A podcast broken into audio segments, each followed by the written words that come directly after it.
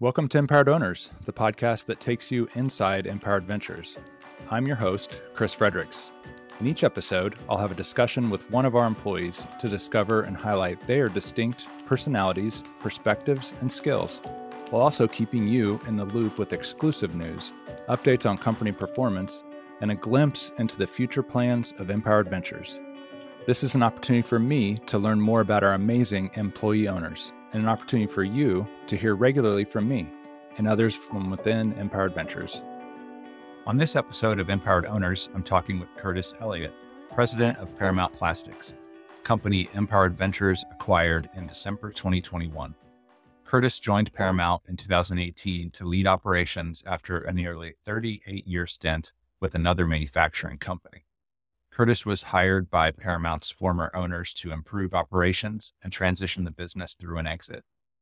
As we got to know him through the due diligence process, we were excited to promote Curtis to president as part of the transition. Since then, Curtis continues to be a wholehearted advocate for not only Paramount's employees and customers, but also for Empowered Ventures as a whole. Today, you'll get to know Curt, from dreaming of becoming a police officer to his decision to go back to school. We'll dive into what he loves to do, how he approaches business and life, and what really matters to him. With that, let's get to my conversation with Curtis. Hi, Curtis. Welcome to Empowered Owners. Thank you for inviting me. I just wanted to let you know, and I'm probably the biggest fan of the podcast. I lo- love the podcast. So I was looking forward to the, my opportunity to, to be on the podcast. Thank you. That's awesome. And thank you so much for agreeing to come on. I thought we might start with your background, but just to kickstart, um, I'm curious what you wanted to be uh, when you grew up as a kid in Northern Indiana. So my grandfather was a Chicago police officer, so I was always I always aspired to be a police officer growing up. When I got into my high school years, I realized that it wasn't required to have education to go to be in law enforcement at that point, so I needed to fill in about three years in order to get to that point where I'd be eligible to be hired. But even then, most of the local departments didn't offer opportunities for employment till you were usually around twenty-four, twenty-five. So I knew it was going to be a little while. And uh, so I graduated in January of that year and found a job and actually ended up going to work for a small family-owned operation here in Elkhart County called Foamcraft. And that was going to be my fill-in job until I could get to that point where I could join the police department. So law enforcement and your grandfather being in law enforcement growing up, what was it about either law enforcement or your grandfather or both that kind of made that such a, an interesting an interesting career path and something you were really interested in? So my grandfather was a Chicago police officer, and obviously he had enormous stories about his tenure there. I, I would listen for hours to him tell many times probably the same stories, but I enjoyed them just as much the second time and third time. But I just really did enjoy hearing all of his life experience through what he did for Chicago Police Department. And uh, he was on the Chicago Police Department for a total of nineteen years and actually was shot at once. He really did live the, the beat cop life. And it just, for me, that's where I wanted to go. I felt like that's where I want to end up. Yeah. Was your, were your parents supportive of that career path? Oh yeah. They thought it was a good plan.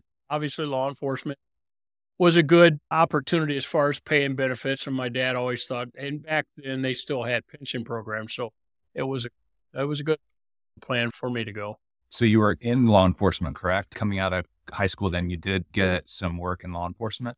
I did. I actually joined the Elkhart City Police Department as a reserve because at the time they didn't have any full-time openings. And I did that shortly after I turned twenty-one. And I, I ended up serving a total of thirteen years as a reserve officer in various uh, departments around Elkhart County. Um, actually, it was about thirteen and a half years total. Yeah. Did you enjoy it? I loved it. I absolutely loved it. It was everything my grandfather told me it would. Some of the things that I didn't anticipate it was going to be was some of the tragedy that's involved and hardship. And that did trouble me. I had, I, I suffered a little bit with P T S D at some point. I've had some bad experiences with it along with the the good was always better or more than the, the bad. So I always enjoyed doing it. Yeah. Thank you for your service back then. As you're suggesting, I think we all have a lot to be grateful for, for those that are in law enforcement and the challenges that they deal with on behalf of all of us. They, they see a whole lot of terror. We don't, the average citizen doesn't have to. Firefighters and obviously medics are the same. It's a tough job. Thank you for sharing that. And you mentioned as part of that, that you got a job with Foamcraft around the same time. Was the plan then to do both for a little while and then eventually go full-time law enforcement? Was that the initial plan? Yeah, that was my initial plan, to to hang in there at least as long as it would take to get a full-time opportunity in law enforcement. As God normally does, he has different plans for us, and he he knew better than I knew at the time. So what had happened was I began to grow with the company, because I was, I always had what I consider to be a what's, a what's next attitude. And I would always be asking what's next. So I, I oftentimes I would be far ahead of my colleagues in terms of experience. So they would say, hey, we got this opportunity. Are you interested? And of course, I never turned down growth. So I moved up and I moved up. And at the time, finally, which, which was about, oh, I'm going to guesstimate twenty-seven, twenty-eight years old, where I had an opportunity to test and go full time. Unfortunately, it was going to require me to take a pay cut. And it became a difficult decision to go backwards in pay. So I ended up staying doing both. I kept working at Foamcraft and growing, all, all the while I was working as a reserve officer at the same time. And I was okay with that because I got to do both things and enjoyed both things very much. Interesting. And then eventually, I imagine you had to make a choice about whether to continue in law enforcement at some point? Right. nineteen ninety-five, my oldest son, who was born in eighty-five, was ten years old, and went to Warsaw, Indiana, and got his first hit off of a pitcher in a, a minors team baseball game. And of course, I was patrolling that and missed it. And so that night, I was probably overrun by guilt. I told my wife, I said, I think it's time to focus on the kids and start paying more attention to them and being more involved with them and, and become more of a family man. So I retired and took, I think, oh, Jeff was ten. I think I was off four years, and then I went back for a little while. And I went back and filled in for a little bit. Ultimately decided after about another year and a half after that, I decided I'd had enough. And it had gotten to be a situation where it was a young man's game. And I was starting to get to the point where I didn't really feel like I had my heart in it anymore. I did get out in nineteen, it was about nineteen ninety-nine when I finally retired all the way out. Yeah. How did being in law enforcement help you uh, with your career? I think for me, Chris, it's really given me an opportunity to work under crisis and to be able to make very quick decisions. And it's really, that job is a lot of crisis management and thinking on your fe- feet and being quick with with answers. So I, that's what it gave me, is just crisis management and understanding how to keep things under control and not losing, not getting overwhelmed with all of the all of the action going on, so to speak. So Foamcraft, you ended up in, and that's a manufacturing company. Did you ever imagine uh, being in manufacturing um, growing up? No, not so much. Although most kids, when I was in school, thought about being outside. They wanted to be in the, not inside a factory. A factory was a bad place to have to go. And I went right away after high school and got a landscaping job, and I really hated it. I hated being out in the weather. So when I got inside the factory, I thought, yeah, that ain't so bad. I got a roof over my head and four walls. It's not too bad. So I actually did not ever mind the factory. I enjoyed being in the factory. So um, I when I finally did decide to get out for the boys' sake, it was like nineteen eighty-six-ish is the first time I got out. But I was at that point where I'd already promoted to a P M level and and was running the Goshen facility for them. And I, I just, manufacturing is all I really loved at that point. It just became what I love. And uh, I, I began to realize over a period of time, you don't really ma- manage widgets, you manage people. And if you're, if you're good with people and you give them the insight on what you're expecting and you lead them correctly, then they'll do their best for you. And we were very successful. We ran a very successful operation. So. Yeah. So you um, started what, eighteen years old, started, and then You spent like thirty-seven, thirty-eight years there. thirty-seven years. Wow. two thousand eighteen. I started in nineteen eighty-one and I left in two thousand eighteen. That's incredible. Um, what would you say? Did you have any mentors in that business? Absolutely. I have gratitude to several people. But nineteen eighty-seven, I was put on a on a piece of land and a building for a couple. It was on the property of Viant Industries, which was in New Paris, Indiana. We were going to be their polyurethane foam fabricator. And the two owners, Doug and Bob Sturry, turned out to be very dear friends of mine over the years and, and obviously were part of it. My direct report, Michael Rich, was obviously a very big part of my growth and experience. And then, of course, uh, the owner of the company or C E O, Rob Elliott, was very instrumental in bringing me along and mentoring. Um, I was really fortunate in that regard. I think God put those guys in my life for a reason, and ultimately is why I'm where I'm at today. That's awesome. Any key lessons learned or advice that they gave you at, at any point that just stands out? Yeah, I worked for Rob's dad initially, R T, and he was a very good man, um, a hard charger. He was a guy that took no prisoners, but he always told me, don't do anything. You got to look over your shoulder. Make sure you do things. Walk upright and be righteous in your dealings, and always lay down at night knowing that you did the best by people you could. And that's pretty much what I've lived my career by, being honest and telling people the truth. And I, in manufacturing, I found that a lot of people will tell you what they want you to hear, and I don't do that. I tell people the truth. If it's not so much what they want to hear, then that's okay. We'll get through it, but at least it's the truth. We got to start there first. So I just feel like he was a very ethical man. He was the kind of person that didn't drink during the lunch hour and things like that. He followed the policies. Very strong, ethical man. And I just learned a lot from him. To be under him and just be able to see those ways of business was very telling to me. I, I enjoyed my time with them very much. Was there a point at which you were like, it really hit you like, wow, I can make a career out of this? Yeah, it was actually, I began to realize, Chris, that I loved it more. I loved law enforcement. I worked with people closely, got to know them really well, and we we developed relationships. And in law enforcement, you don't necessarily get as much time, but you do the same. You get to know the public, you get to know the people in the public. And I, I began to realize, man, I really do like doing this. And I was actually pretty good at it. But yeah, I, I decided uh, early, like ninety-four, ninety-five, that I wanted to pursue management more than I wanted to pursue law enforcement. So that's what I did.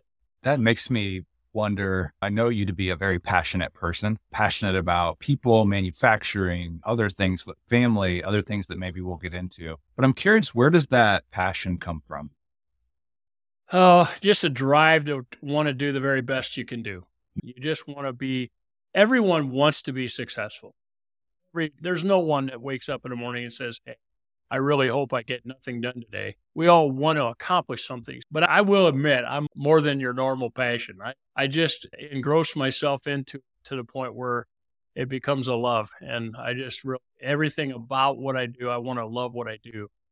Do you have a sense of anything that could have created that, that sense of passion? Yeah, my dad was such a loyal guy and such a hard worker. I, I'm sure I got most of what I What I have to this day come from my dad. And there's a day I don't think about my dad. My dad was a simple person in terms of education, but he was light years ahead of most when it come to common sense.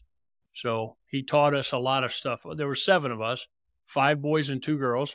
So yeah, we learned a lot from him. And obviously I, I would count him as a mentor also. So what else would you say you're passionate about? And I may have listed some of them, but manufacturing, people, like any other things come to mind?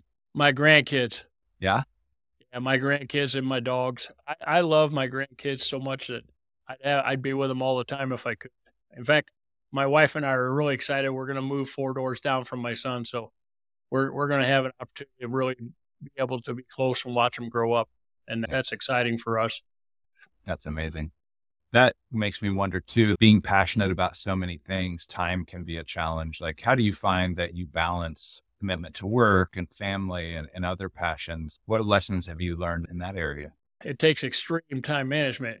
Actually, along the way, almost two years ago now, I hired a partner, a fellow named Ben Avalon here at, at Paramount, and he challenged me to go back to school. So now I'm not only doing, I'm not only doing the work and the family, but I'm doing school too. So it takes a tremendous amount of time management for me. It's a real juggling act. But if it, if you're committed to it, it can be done. Tell me about going back to school. So I know you've been successful. I don't think you went to college at all early in your career. What goes into a decision to go back and, and go to school? So Ben comes into my office one day, and this is shortly after he hired in, and he said, Curt, I'm curious. Why did you ever go to school? And I said, Ben, I said, it was always something. There was always the kids, and then there was the expenses, and there was always something in the way. And he said, is there anything in the way now? And I said, not really. So I, I decided to do it because to, for me, it's to validate what I've done.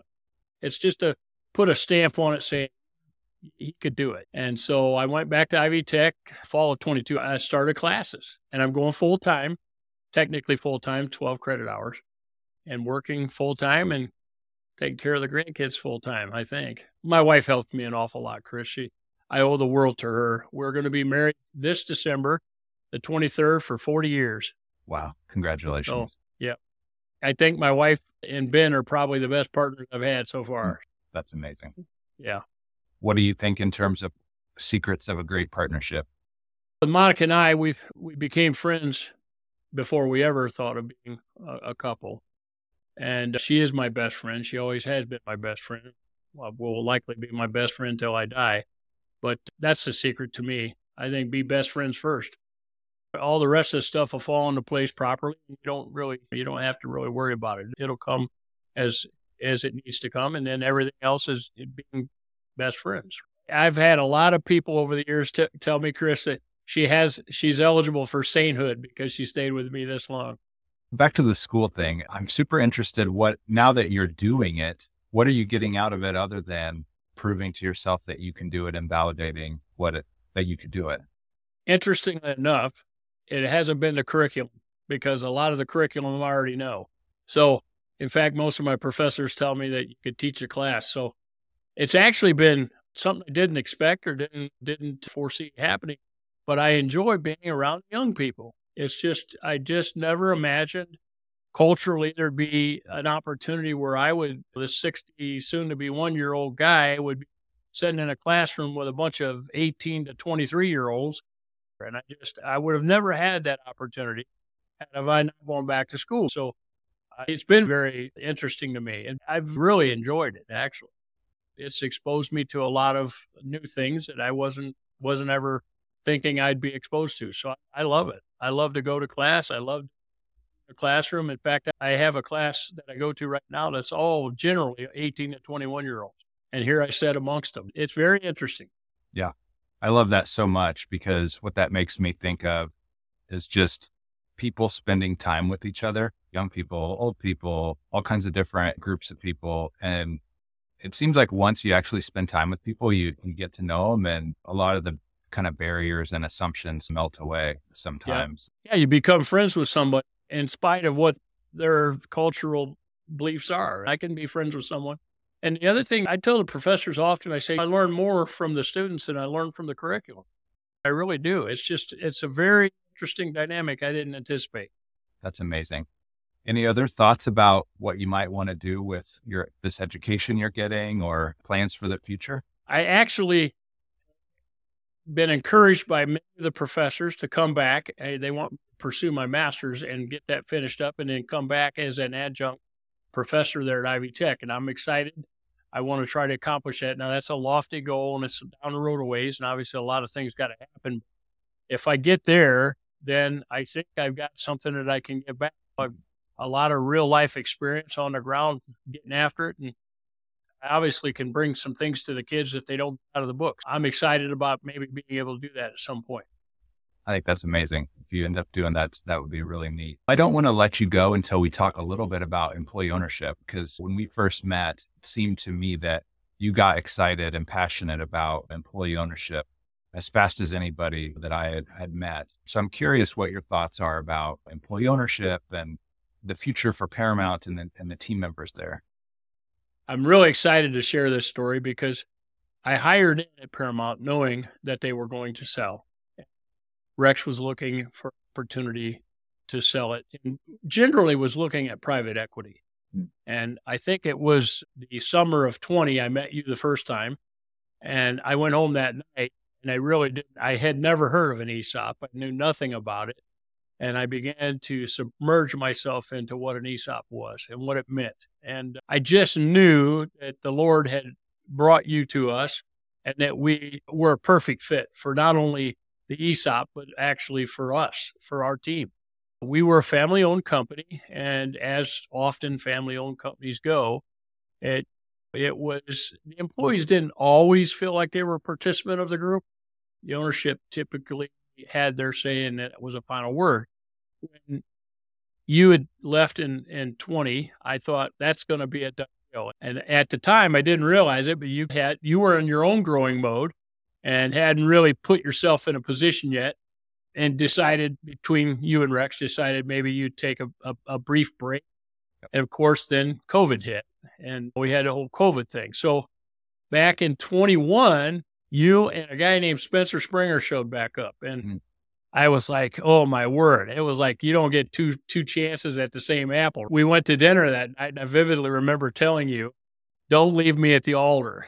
So I really wanted this to happen so badly because I knew it was the best things for the for our folks. It was just going to be an opportunity to really do something special for them after having committed to Rex and the family for so many years. So I didn't at that time know, though, that I was going to uh, stay on because that was always a chance, right?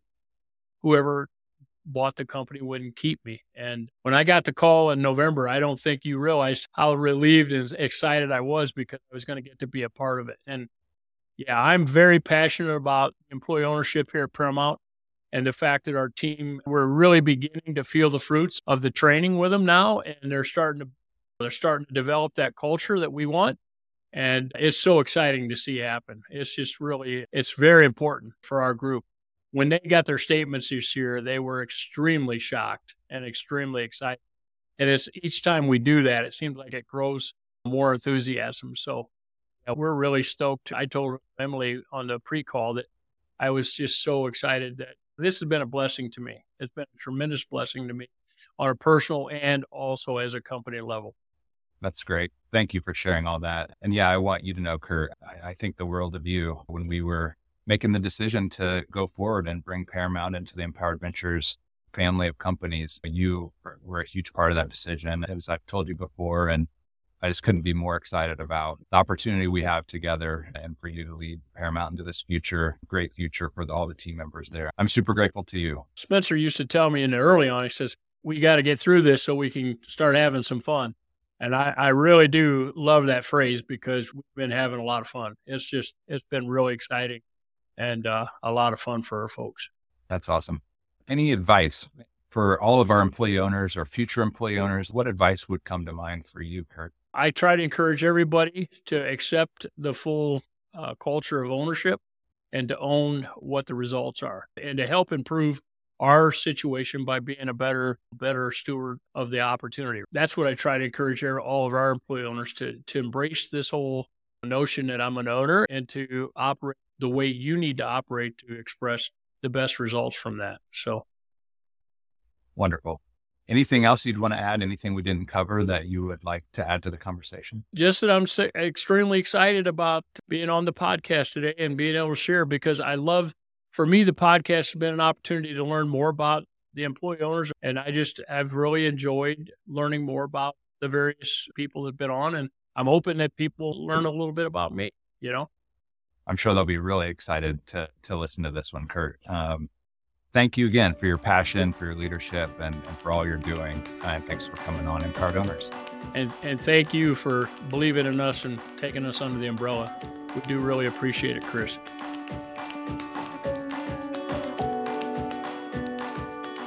I really enjoyed that conversation with Curtis. Uh, to me, Kurt epitomizes what it means to live with passion and personal growth.